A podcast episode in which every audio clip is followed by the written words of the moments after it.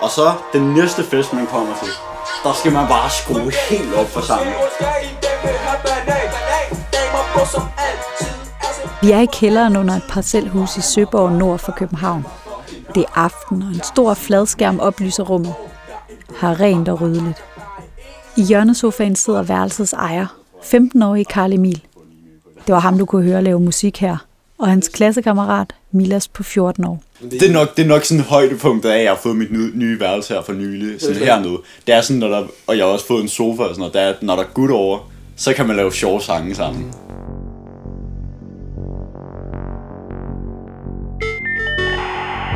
Det du hører nu, det er afsnit 3 i podcastserien Min teenager deler da ikke nøgenbilleder.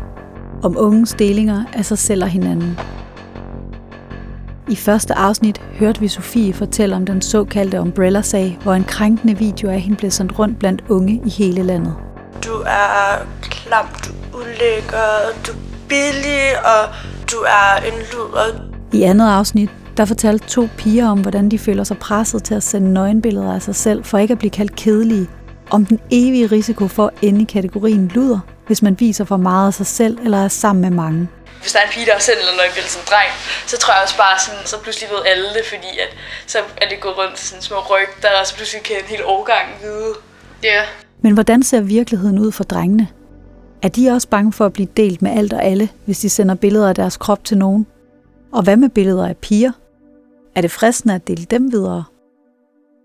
Jeg ser Netflix, jeg ser YouTube, jeg, jeg er på Snapchat, jeg er på, så jeg er på Discord, jeg er på alt, man overhovedet kan være på. Ja, det er også. Altså Instagram, Snapchat, Discord, Reddit, Twitter, TikTok Messenger. Facebook. Karl Emil med den mørkeste stemme er en udadvendt høj fyr i løse jeans og hættetrøje. Milas er knap så høj og lidt mere genert anlagt. Han har vådt hår, fordi han kommer lige fra ishockeytræning. Jeg ved ikke helt om øh, YouTube gælder som et socialt medie. Det gør det vel. Hvor mange timer har du været på det sidste døgn? Skal jeg gå ind og kigge? Men så ikke. Det var sjovt. Jeg håber ikke mine forældre hører det Jeg kan sige, hvad mit daglige gennemsnit er. Det er 10 timer. det er ikke så godt faktisk. En halv dag, det er 12 timer. Tror jeg, det er omkring 10. I dag der har jeg kun noget på i 7 timer og 42 minutter. Vi ved, at de færreste drenge går igennem deres teenageår uden på et eller andet tidspunkt at få tilsendt billeder eller videoer af andre med seksuelt indhold. Men hvem af drengene holder sådan noget for sig selv? Hvem sender videre? Og hvilke normer driver den beslutning? Det undersøger jeg, journalist og forfatter Milla Mølgaard, i dette afsnit, hvor vi har sat os til at rette i sovesofaen i Karl Emils kælder. Hverken han eller hans ven Milas bruger deres tid på sociale medier til at lokke frække billeder ud af andre, siger de. Ingen af dem har prøvet at sende nøgenbilleder rundt. Ikke af piger, og der slet ikke af sig selv. Jeg tænker ikke, der er en eller anden 15-årig knægt, der lige kommer hjem fra skole og tænker, kæft, min pik så godt ud i dag. det skal alle pigerne på sådan en lige se. Den skal vise. det er der jo sikkert nogen, der tænker, men det er nok ikke så mange. Det håber jeg da i hvert fald ikke. Mm-mm. Jeg tror måske, det er noget, man gør, når man er kærester. Og man alligevel... Mm. Men på den, anden side, på den anden side, hvis der var en pige, der sendte sådan, bare sådan ud af det blå, sendte et røvbillede til mig. Nå, det er nok ikke den, jeg ville have til min kæreste, fordi... Så ved man ikke, hvor mange hun har sendt det til. Man har Præcis. set det der billede. Og så bliver ens ryg jo også bare, at hun er nuder. Godt så. Pigerne skal i hvert fald ikke sende noget uopfordret. Men som vi hørte 15-årige Cecilie og Katrine fortælle i sidste afsnit, så er der rigtig mange drenge, der spørger direkte efter nøgenbilleder eller ligger op til at få dem ved at sende noget selv. Og ifølge Milas er det helt normalt, at frække billeder af piger går på omgang. For eksempel, hvis man er sammen fem drenge eller sådan noget, om aftenen og skal sove sammen eller sådan noget. Så er der en, der får et billede af en pige, så viser han det der lige. Eller det gør de fleste i hvert fald. Viser han det lige rundt til alle drengene. Og så kan man ligesom bedømme, om man synes, er den god eller er den ikke god. Okay, så man kan altså sagtens vise de andre, at man har noget af en pige, uden nødvendigvis at dele det i en besked. Men det er ikke, det er ikke sådan noget, man sender videre. Nej, det er, men- sådan, det er bare en no-go. Og selv hvis man screenshotter, så plejer man ikke at sende det videre. Jo, der er selvfølgelig tilfælde, hvor man, så man lige fået det af sin ven. Synes, hvad, synes, hvad synes du om det, eller sådan noget. Det har jeg sgu ikke prøvet, men, Nå. men det er ikke sådan, det er ikke sådan. Men det er sådan, det er sådan ret sådan, det er sådan, det er meget sådan sensitivt at sådan sende videre, så sådan, det er ikke, det er noget, der sådan, i hvert fald i den vennegruppe, jeg er i, så det, det er ikke noget, man gør. Milas er ikke helt enig. Men jeg oplever tit det der sådan, så en, af- for eksempel en af ens venner, så har du det der billede med hende der? Så, hvis man så har det, så er der nogen, der sender det ud, og nogen, der ikke gør. Men det, jeg tror, det er sådan, det hurtigt bliver delt. Ja, så hører man om det, og så skal man lige finde ud af, så må man bare lige selv se det. Hvor man lige sendt til en. Og så går den videre. Så er der en til, der spørger, har du det billede? Og så, Hvis jeg fandt ud af, at min søn har delt billeder af andre ulovligt, vil jeg blive virkelig vred, og det vil helt sikkert få konsekvenser. Altså, hvis min søn havde delt et billede af en anden, om det så er en kæreste eller en ekskæreste, eller en, han ikke kan, altså, hvad det så er, så, altså, så håber jeg bare, at han var fuld, da han gjorde det, fordi det, det synes jeg ikke, han skulle. Jeg synes, jeg har gjort meget ud af at fortælle dem om samtykke, og hvad man deler og ikke deler. Så det vil være en kæmpe skuffelse, hvis de kommer til at gøre det alligevel. Og så må vi jo finde ud af, hvordan man kunne få stoppet det der deleri, om man kunne ligesom øh, smitteopspore, eller hvad man nu skal kalde det, så man kunne øh, få trukket ting tilbage, tage dem af, eller hvad, hvad det nu hedder. Bare lige for at få loven på det rene. Helt simpelt kan man sige, at al spredning af intimt materiale er ulovligt, hvis personerne på billederne ikke har givet samtykke til at blive vist eller sendt videre. Der findes ikke præcise tal på, hvor stor en del af landets teenager, der har delt noget uden samtykke. Men eksperter skønner ud fra forskellige undersøgelser, at det er knap hver tiende. Vi ved, at der er flere drenge end piger, der gør det. I Umbrella-sagen for eksempel var omkring 80% af de godt 1100 sigtede af handkøn. Og i de sager, vi kender til, hvor piger er blevet delt i deciderede mapper eller online-kataloger, så er det også primært drenge og mænd, der står bag. Men mapper, det er ikke noget for Milas og Karl Emil, fortæller de. Mapper, det er sgu da mega risky at have en mappe med alle mulige nøgenbilleder. Hvad hvis det er sådan, hvis din kæreste bare lige kigger, og du bare, hun bare finder sådan en mappe med sådan 20 piger, der bare står nøgne. eller ens mor lige skal bruge computeren. Hvad er det her? Ja, præcis. Det tror jeg ikke. Jeg tror ikke, det var i hvert fald ikke noget, vi bruger. Når man sender private billeder af sig selv til andre, så er det en måde at vise, at man har tillid til den anden, forklarer drengene. Og at få et billede af en pige, man kender, er altså noget helt andet end at se porno. Altså, det er jo ikke, fordi man ikke har set en nøgen dem før. Nej. Søg på internettet i to år. Så Ja, er det præcis. Men hvad er forskellen egentlig på det? Fordi jeg tænker også sådan lidt, altså, kan man ikke bare google, altså hvis man gerne vil se en nøgen pige? Det er ikke personligt, så. Nej, det er ikke det samme. Så er det en eller anden, du ikke kender, som laver det for pengenes skyld. Ja. Og Det så er jo ikke sådan personligt. Som Sådan, der er det alligevel øh, en million andre mænd, der sidder set på, ikke? Det er jo ikke... er jo ikke sådan, det Det er her, fedt. det er dedikeret til dig. Det er sådan, Så er det ikke ind på samme alder, jo. Så det er jo totalt mærkeligt. Det kommer man på, hvordan hun er, men det er jo i hvert fald et tegn på, at hun også tror, stoler på dig, mm. Og har tillid til dig. Så det er i hvert fald ja. nu man kunne bygge et forhold på, måske. Men de to drenge, de oplever noget paradoxalt. For de sidder her, og de vil egentlig bare gerne være super flinke og til at stole på. Og det må jo være en hver heteroseksuel piges drøm i en verden, hvor hun risikerer at blive delt, udskammet og udstillet, når hun viser tillid til en dreng ved at sende ham billeder af sin krop. Men sådan hænger det til synlædende ikke sammen. Piger vil ikke have søde drenge. Ja, det er nok. Men De det er hader også, søde drenge. det er de gerne have sådan et ordentligt røvhul, som Mm. spiller på flere forskellige heste. Piger hader søde drenge. Selvom de siger, at det ikke er rigtigt, men det er det. Og så, så bliver de selvfølgelig mega overrasket, når de er sådan, og er mega ked af det, når, når der, bliver de får deres hjerte knust, men det er det, de Ja. går efter. De går efter røv, røvhuller, generelt. Hvordan, hvordan ved I det?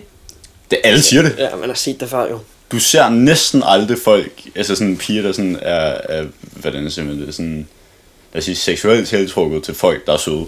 Sådan rent, rent igennem good guys. Jeg Det ser faktisk, du aldrig. jeg er faktisk på et tidspunkt blevet droppet, fordi jeg var for sød. Hun sagde, at jeg var for sød.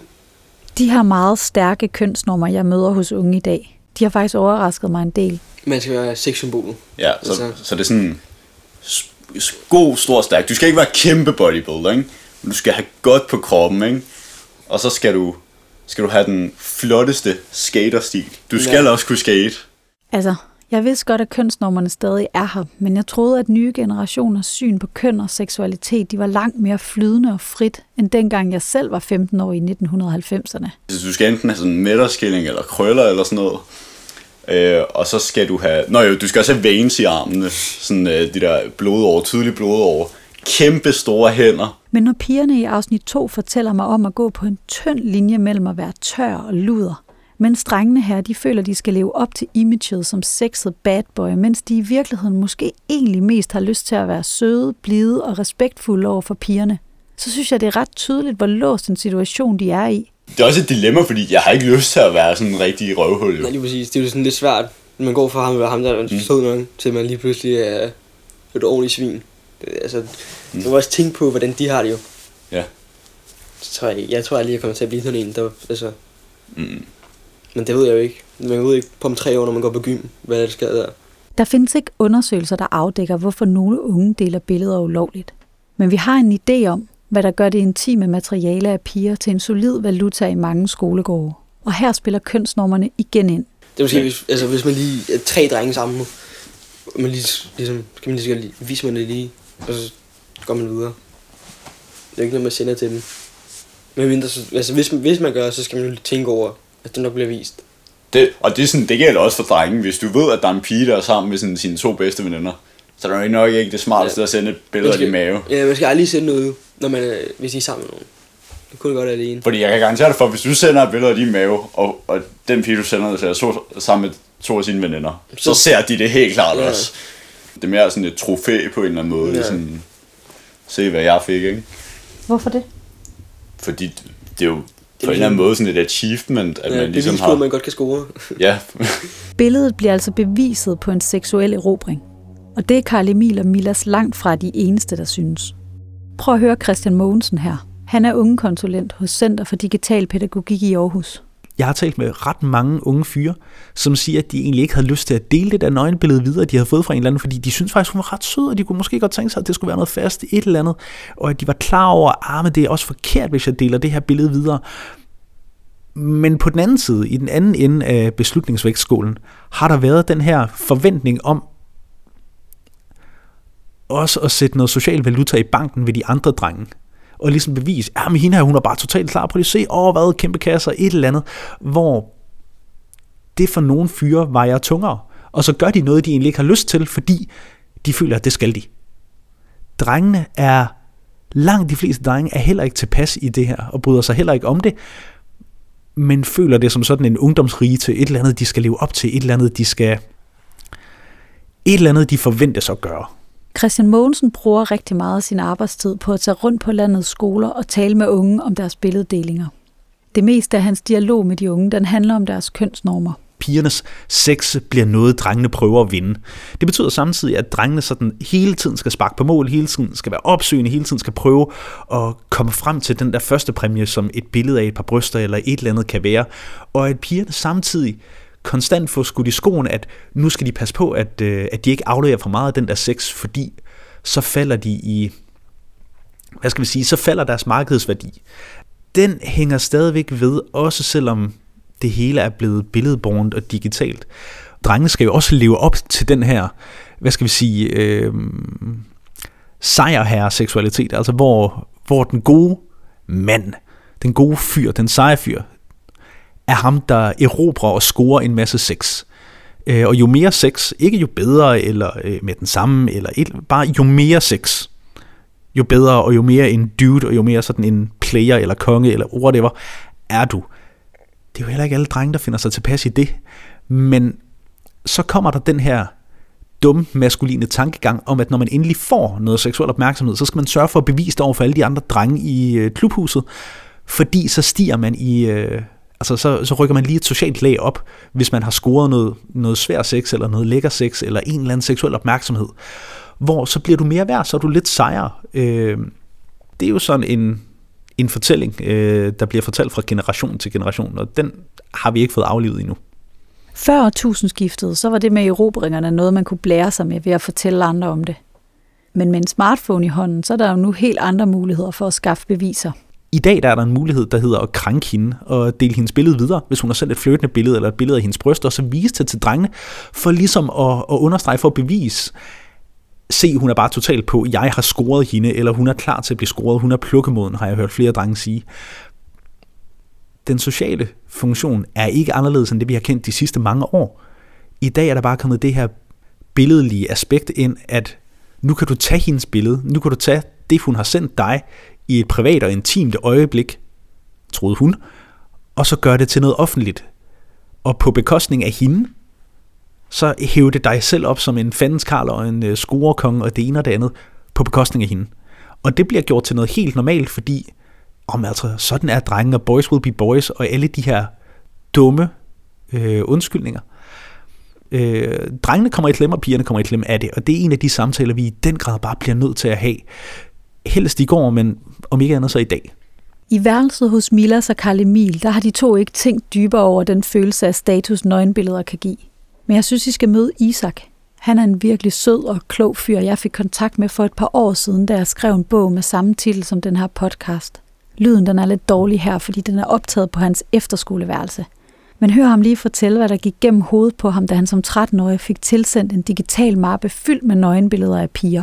Så man, man vidste jo godt inderst inden, at det måske ikke var så smart det her med at beholde bøderne og dele dem videre og sådan noget, men alligevel så var det fristende, fordi det jo, altså jeg kan lige så godt være ærlig, fordi det var jo fristende, fordi det der med en helt ny verden med nøgne piger og sådan noget, det var jo, altså, det var jo sådan noget, man ikke lige var vant til. Så når, når der var noget, man lige modtog af nogle af sine venner, så følte man jo så specielt, fordi man var en del af det, og man ligesom modtog det, ikke? Mm. Så derfor var det jo lidt sådan fristende og lidt spændende sådan at, at snakke om, og, og sådan. men så på et tidspunkt, så kunne jeg godt mærke, så fik jeg lidt dårligt samvittighed, og så slettede jeg det så igen. Og så var der en situation igen, et år eller to efter, hvor jeg stadig var måske, jeg ved ikke, jeg tror måske, der har været 13-14 eller sådan noget, ikke? Hvor det var så en mappe med 50 billeder i med lokale piger fra min by, Helsingør, hvor jeg bor i. Hvor det var måske 20-30 af dem, eller måske i hvert fald en god halvdel af dem, der var der. Dem kendte jeg, kender jeg, eller sådan vidste, hvem var personligt, ikke? Og det var jo lidt mere specielt, fordi så var det sådan, ja, når det var nogen, jeg havde mødt før, og nogen, jeg vidste, hvem var, så var det jo endnu mere fristende sådan, at, og sådan, at gemme, og sådan, bare fordi det var sjovt, ikke? Jo. I forhold til, når det er nogen, man ikke kender. Så det var bare sådan, så kom der bare i hurtigt igen, som jeg også sagde før, så kom der hurtigt det der dumme drenge, øh, drengestreger i det. Og så blev man bare fristet til at, ja, sådan, at, at beholde det, og sådan grine lidt af det, og spille lidt sej. Ja, så er vi tilbage i den her med at skulle være kold og sej og bad boy-agtig. Det handler jo lidt om det der hierarki, der er hele tiden, når man er dreng, når man er dreng ikke? og teenager, sådan har det i hvert fald gjort for mig meget. Og mine venner, det der med, at man ligesom skal være, hvad kan man sige, lidt iskoldagtig. Altså man skal være lidt sej og sådan være sådan lidt er ligeglad og sådan grine lidt af det og sådan noget, selvom man godt ved, det er dumt, ikke? Det er ligesom det, det lidt handler om, når man er de der 12-13 år, og man ikke rigtig ved, hvad man vil. Det er det ikke, det er ikke så meget mere nu. Nu vil jeg bare sige, at det var dumt, ikke? Mm. Øh, for nu er jeg blevet lidt mere moden siden der. I dag er Isak 18 år. Han har reflekteret endnu mere over fristelsen og det her med at skulle præstere noget bestemt for at passe ind blandt gutterne. Det fortæller han i dag. Jamen, da jeg stod som øh, 13-årig dreng, der øh, kunne jeg godt mærke, at jeg havde brug for den her sådan, anerkendelse og jeg ikke helt vidste, hvem jeg selv var som person på det tidspunkt, fordi jeg var under sådan udvikling. Øhm, så jeg havde brug for sådan at vise over for mig selv, og sådan set over for alle andre også, at jeg var hetero, og jeg var en stærk øh, dreng med hår på brystet, som var lidt ligeglad med, sådan, med følelser over for piger og sådan noget. Så derfor så tænkte jeg, at så kunne jeg ligesom tage det her valg med at, at være en del af det hele, som drengene havde gang i med de her nøgenbilleder, og bare sende det videre. Øhm, fordi jeg var sådan set i udvikling og i tvivl om, hvem jeg var, og hvad jeg var til, og hvad jeg ikke var til. Og derfor så tænker jeg, at så kunne man ligesom vise det på den måde, og vise, at man, man var en rigtig mand, og at man ligesom var ligeglad med pigerne på den her måde. Hvis jeg finder ud af, at et af mine børn, dreng eller pige, har delt et nøgenbillede af andre, så flipper jeg fuldstændig ud. Finder jeg ud af, at man har delt noget, som ingen andre ved, så, så bliver der snakket med hårde ord. For det, det gør man bare ikke. Det er almindelig bli, at man, man, man tager ikke et billede af en eller anden, der står halvnøgen eller et eller andet, og sender ud og siger, se her, hvad jeg lige så. Og det, det gør man ikke. Det, sådan er jeg født opvokset i hvert fald. En af de helt store udfordringer, når vi som voksne taler med unge om digitale krænkelser, er, at alle vores velmente advarsler og formaninger om konsekvenser og straf blot er med til at tale ulovlig billeddeling op som noget, alle unge potentielt kan finde på at gøre. Men sådan forholder det sig faktisk slet ikke. En analyse fra forskere på Københavns Universitet viser, at hvis 20 skoleelever, uden at have bedt om det selv, modtager et ulovligt delt nøgenbillede, så vil kun fire af dem sende det videre. De sidste 16 vil statistisk set holde billedet for sig selv. Noget af det, jeg ser mange af ungerne, specielt fyrene, misforstå, det er, hvor mange der gør det her. Her har vi Christian Mogensen igen. Ungerne tror ret tit, at alle deres kammerater bare har den vildeste femtegear seksualitet, og nøgenbilleder til højre og venstre, og super aktive på øh, Tinder og trender på Instagram og alt muligt. Og når vi så spørger i, i klasserne, eller kigger på undersøgelser, det er ikke dem alle sammen. Det er ikke engang halvdelen. Altså, det er et fåtal af dem, der har den her udfarende, øhm, lad os kalde det superseksualitet, ikke? Men dem, der har, er dem, der tæller højst. Så der kommer nemt sådan en flertalsmisforståelse om, at fuck, alle andre har meget mere sex, end jeg har. Alle andre er meget mere seksuelt aktive eller opsøgende, end jeg er. så er jeg nok ikke en rigtig mand, det skal jeg skynde mig at leve op til. Så kommer der den her rygklapper, eller hæppekultur, hæppekultur er måske et godt udtryk for det, hvor, hvor drengene hæpper på krænkelser af pigerne, fordi, åh, hvad, det er sejt, og øh, så scorede du bare mål, selvom hun ikke ville det alligevel, og drengene begynder at udveksle strategier til, hvordan man får, får hende overtalt, hvad man skal love hende, eller hvad man skal sige til hende, eller hvordan man skal gøre, for at hun, for at hun er med på den. Fordi det ikke handler om, at det skal være rart, eller det skal være lækkert, eller det skal være sexet for alle de involverede parter, men bare fordi det handler om at få det der hak i sengestolpen, fordi det handler om at få en, en erobring mere. Men sådan behøver det ikke være, siger Christian Mogensen. Der er nogle enkelte røvhuller, de dukker op en gang imellem, men det er virkelig, virkelig, virkelig et fåtal.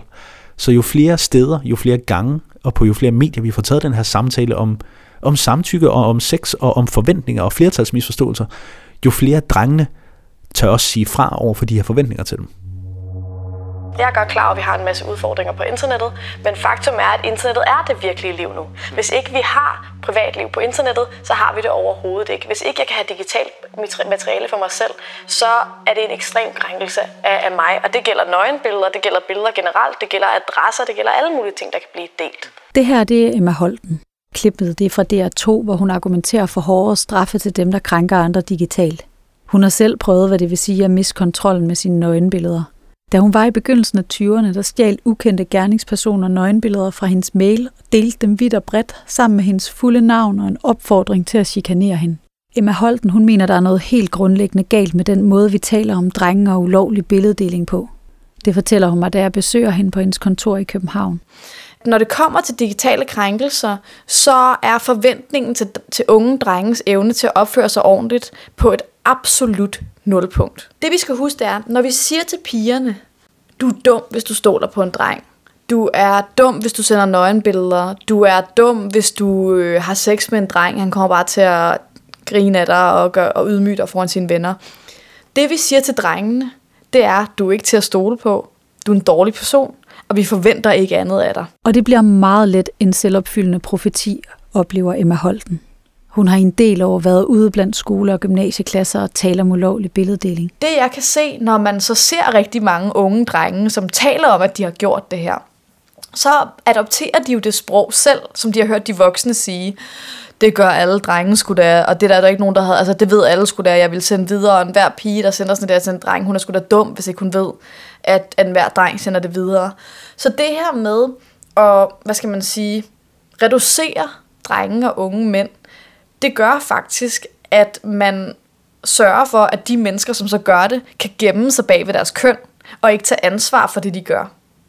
Og det er udover en kæmpe bjørnetjeneste til, øh, øh, til de drenge, der ikke gør det og aldrig kunne finde på det, hvilket er virkelig, virkelig mange, så øh, fjerner det også de sande årsager.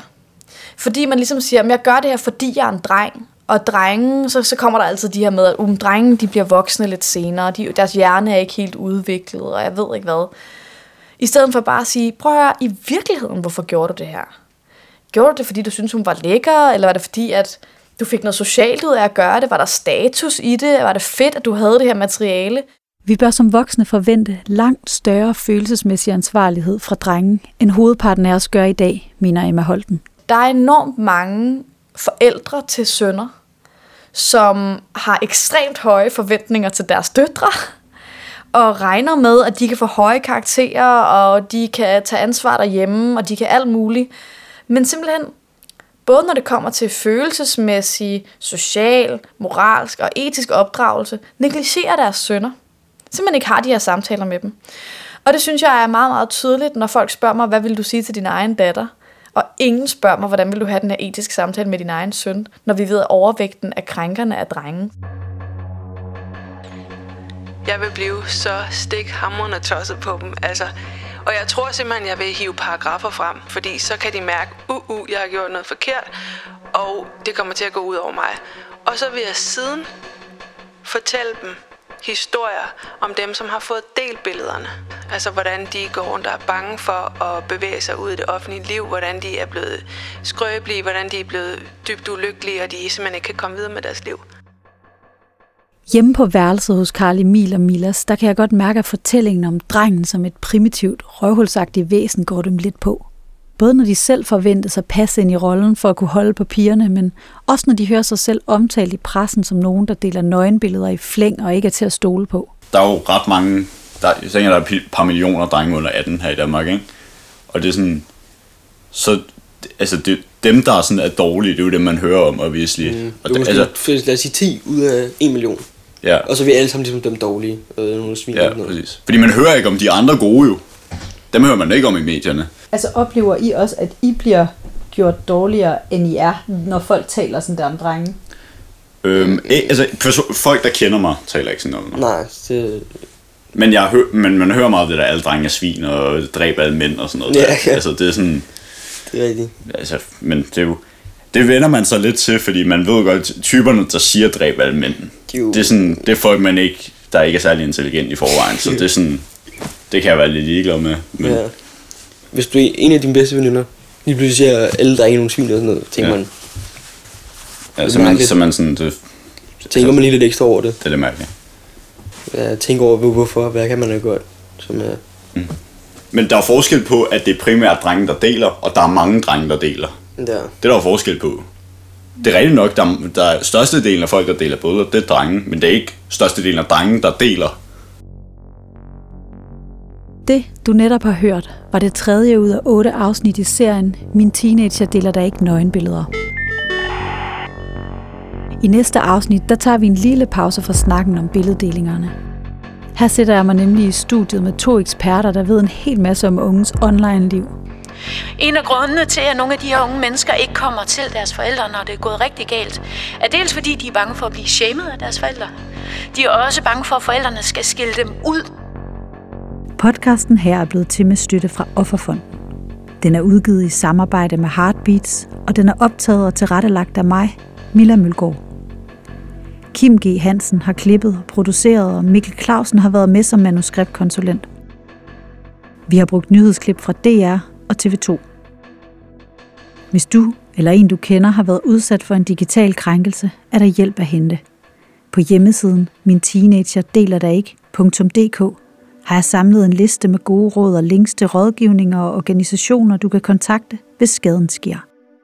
Hvis du vil vide alt om lovgivningen, kan du finde den i bogen af samme navn som podcasten her. Den hedder Min teenager deler der ikke nøgenbilleder.